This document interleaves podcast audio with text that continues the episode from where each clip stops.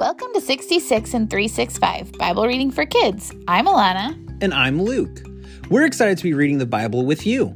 Our goal is to help our kids be engaged with the Bible every day this year, and we hope that you will join us. We're working our way through the Old Testament, all the parts of Scripture that happened prior to the birth of Christ.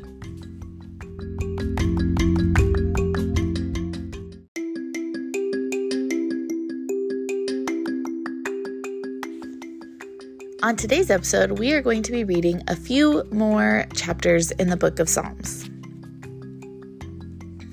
Psalm chapter 3.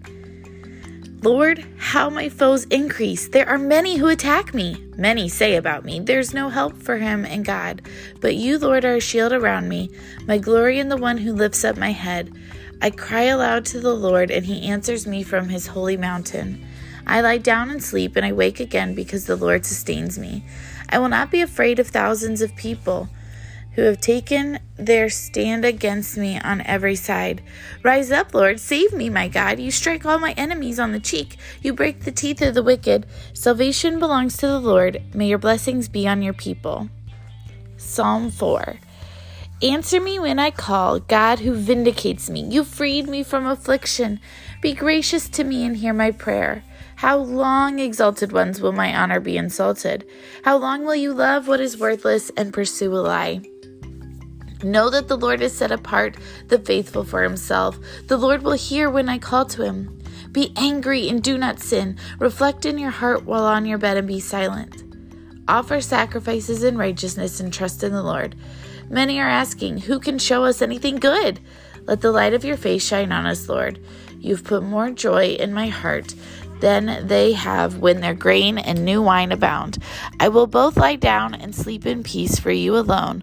Lord, make me live in safety. And now it's time for the question of the day. Today's question for you and your family to discuss is How can your family support you in troubled times? Start with prayer and talk with God, but then figure out what your family can do to help you as well.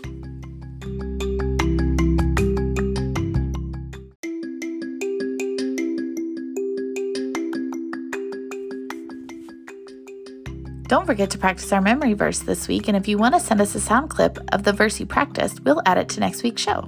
Send it to 66 in 365 at gmail.com. This week's memory verse is Let all who seek you rejoice and be glad in you. Let those who love your salvation continually say, God is great. Psalm 70, verse 4.